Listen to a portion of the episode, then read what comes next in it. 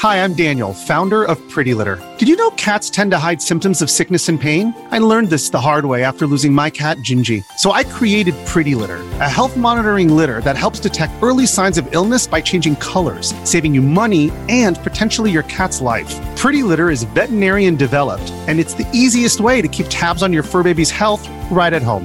Go to prettylitter.com and use code SPOTIFY for 20% off your first order and a free cat toy. Terms and conditions apply. See site for details. You're listening to Level Up with esports and gaming writer Nathan Bliss. As we start, obviously the, the huge news is you'll be racing in F2 next season, Yeah. which is amazing news for uh, Charouz Racing System. Is that how you pronounce it? Yeah, yeah, yeah, Yeah. Yeah. So just give me your your reaction to that when when you found out. No, I mean- I mean it's it's been a crazy last few months because this is a process that's that's been ongoing for for a while now. It didn't happen actually suddenly, of course, uh, but it was a long and very stressful waiting because you also don't know until you sign the contract. Uh, so you never know what changes. Um, so when I signed the contract, there was a big relief. Um, so it, it's like a weight. It's, it's like dropping, I don't know, half my weight finally. I felt a lot lighter after uh, I signed the contract and also after uh, we were able to announce it officially uh, because we had to wait a week after signing the contract, uh, which which which was longer uh, than which was longer than we thought. uh, felt way longer uh, than a week, let's say. Yeah. Uh, but yeah, it's been crazy. I mean, it was it was like a dream come true. It was not like a dream come true. It was basically a dream come true for me. Um, and it's been. I mean, the reaction we got after it was crazy as well. I don't think we were expecting anything close to this. Um, so it's great to see that uh, it's picking up in. I don't know, just on Tur- in national media, in Turkish media, but also a lot in global media, uh, which is great to see, of course. Yeah, and I think one of the reasons why it's been picked up so much is because a lot has been talked about over the last few years about esports and particularly sim racing and about people Yeah. making the jump from sim racing to real life racing. Look at someone Yeah. like James Baldwin, for example, who uh, Yeah. won the world's fastest gamer competition, um, and he he's now part of the McLaren um, ecosystem in terms of their esports, and he was driving for Jenson Button's team. But this is Yeah. it, it- like uh, after a massive step up from that in terms of F two. Um, it's it's a real kind of breakthrough. I feel uh, I feel like it's a real breakthrough that that someone from esports with an esports background. I mean, you raced in esports as long as uh, as soon ago as like 2019, 2018. You were racing in F1 esports. Um, well, 2017, since the very first race. You started, uh, yeah? involved. Yeah. yeah, yeah, yeah. I was there since the beginning of F1 esports. It was great to see there uh, how it progressed as well and how well it took off after as well because it got Yeah. so much bigger and bigger as the years went by. It was crazy. Um, and it's still going like that. And I think Yeah. this news will help as well because it just shows that the, the only way into motorsports is not through having a lot of money or a lot of budget, but you can actually do it through uh, a different way uh, that hasn't been done before.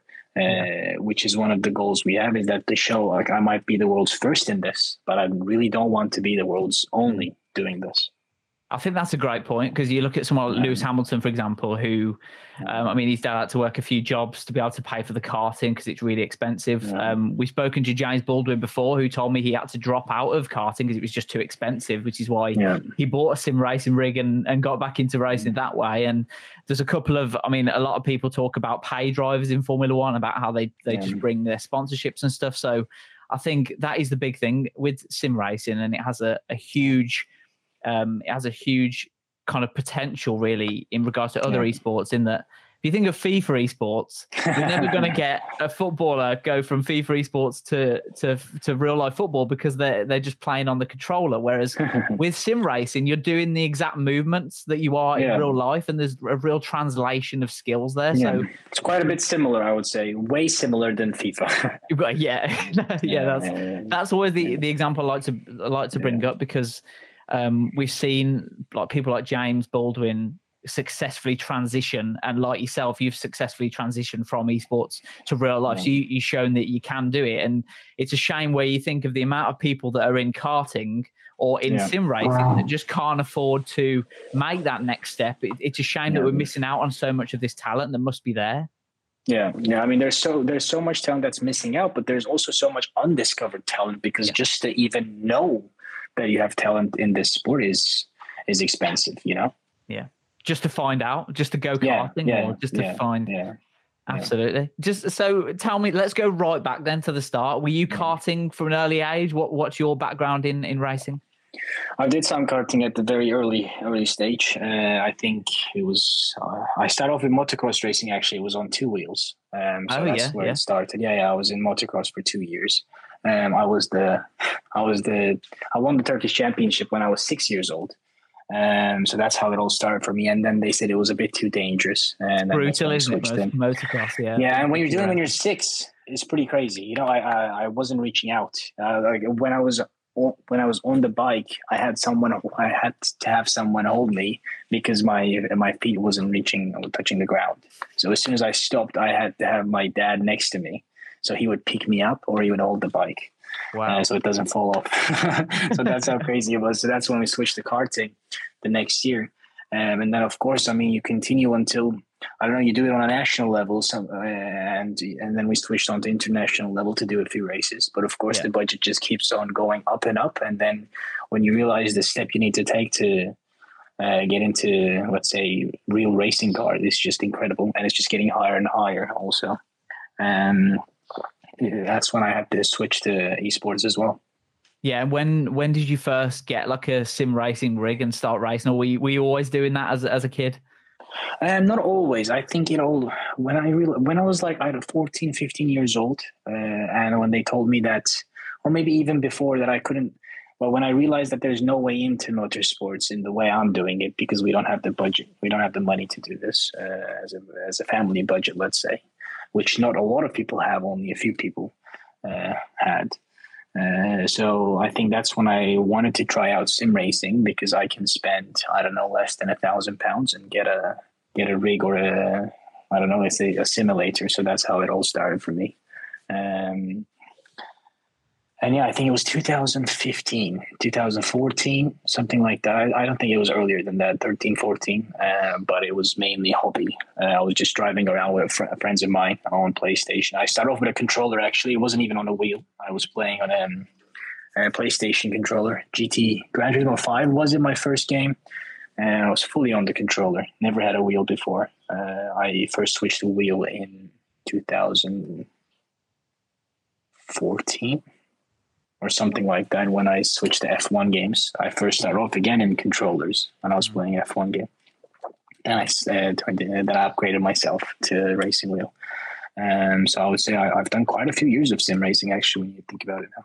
Yeah, and how how did you make that step up then from because I spoke to a few content creators, a few of them have messaged me, the most Yeah. well known ones. I won't Yeah. name them on this because I, I don't know if they want me to share, but they were messaging me when I covered the story for the Mirror. They were messaging me, Yeah. like, I used to do league racing with him. I can't believe you do too. And like they were they were talking about how how did it go from league racing to F1 esports because there's there's a huge gap there, isn't there, between the two? I mean, I did league racing, and then the level was just going higher and higher. So I started off maybe I don't know tier three of league racing. Then it was tier two, tier one, and then I did iRacing, Assetto Corsa, any game you can imagine, Project Cars, rFactor, um, and then I think in 2017 it was F1 Esports, uh, where I managed to qualify.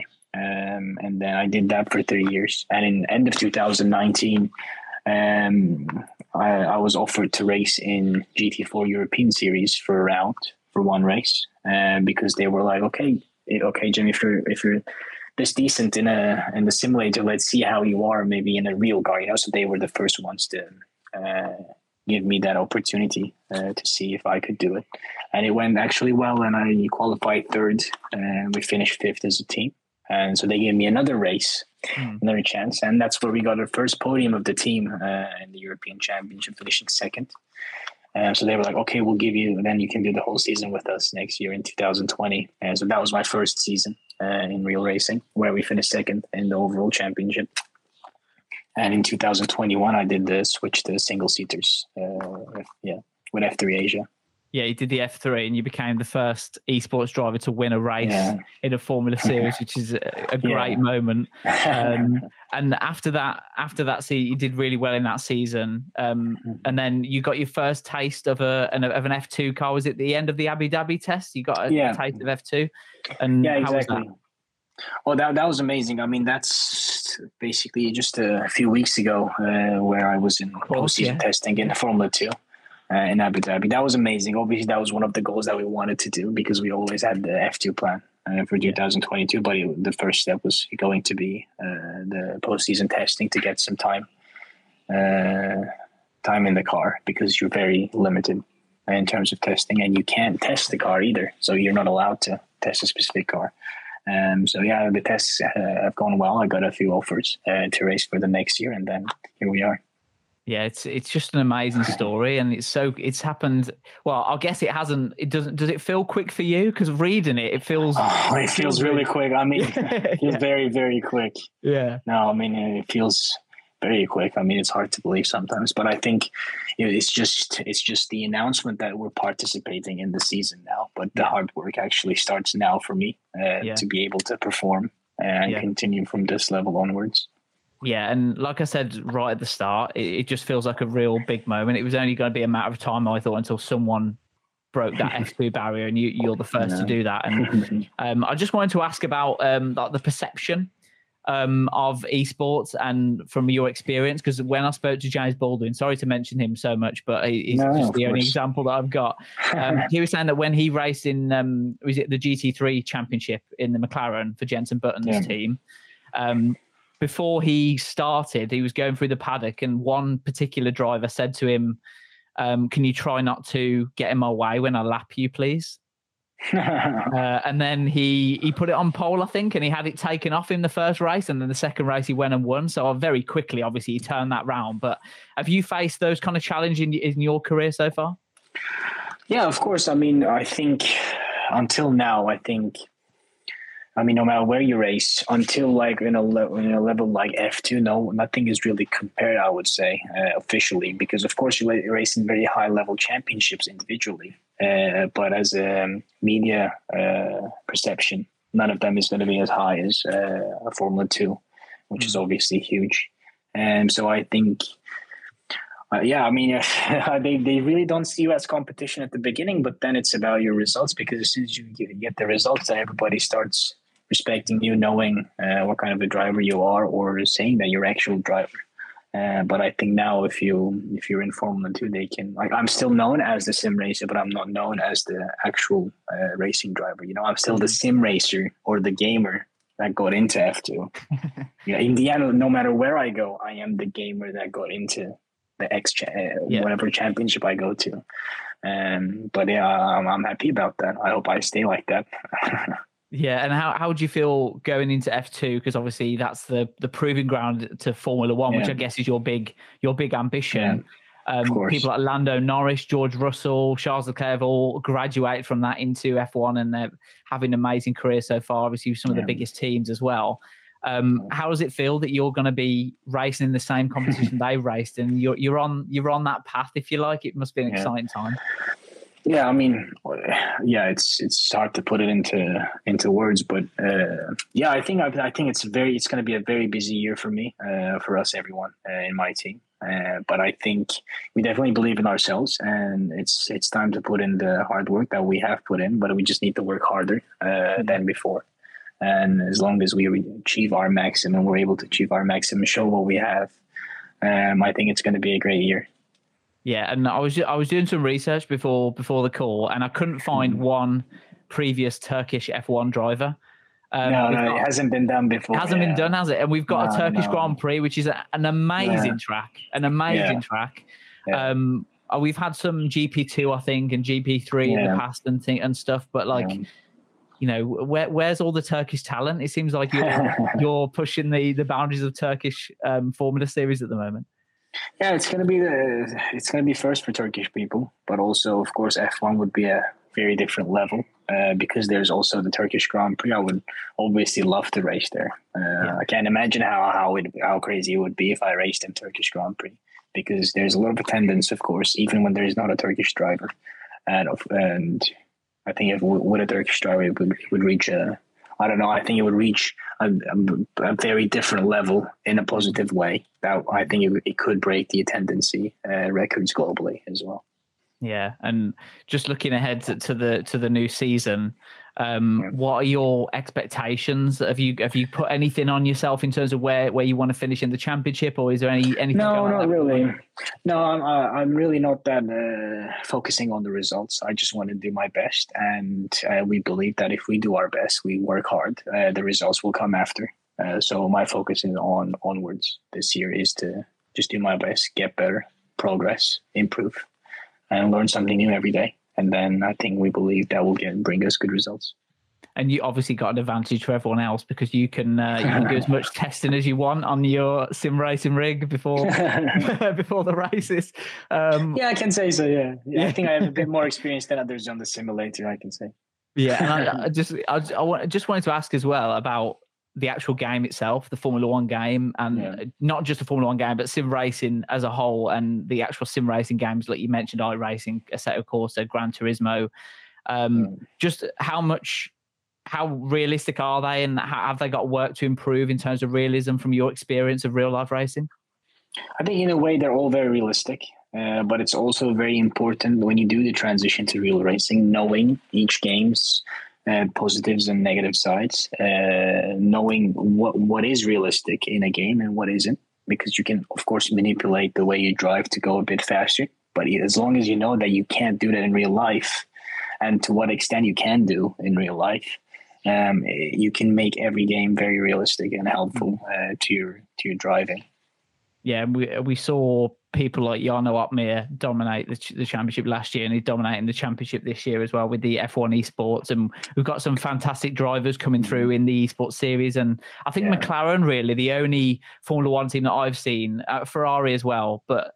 McLaren are really taking the esports series uh, seriously. They've got a studio in their in their McLaren HQ where they've got a number of esports drives and stuff. Do you think you'll be the first of many? And do, how long do you think we'll see it, it, might be you in a few years, but how how long do you think it will be before we see an esports driver with that experience in Formula One? I think we'll definitely see it. We'll definitely see someone, and I think we'll definitely see more than one person. Uh, of course, I would love to be the first to do that, uh, but I'm I'm very sure that I won't be the only one. Great. And I hope I'm not the only one because I also like I believe in myself, but I also believe in the talent that the esports players have. Yeah. So I think, I think yeah, I, I think I can be the first one but I'm very sure I'm not going to be the only one.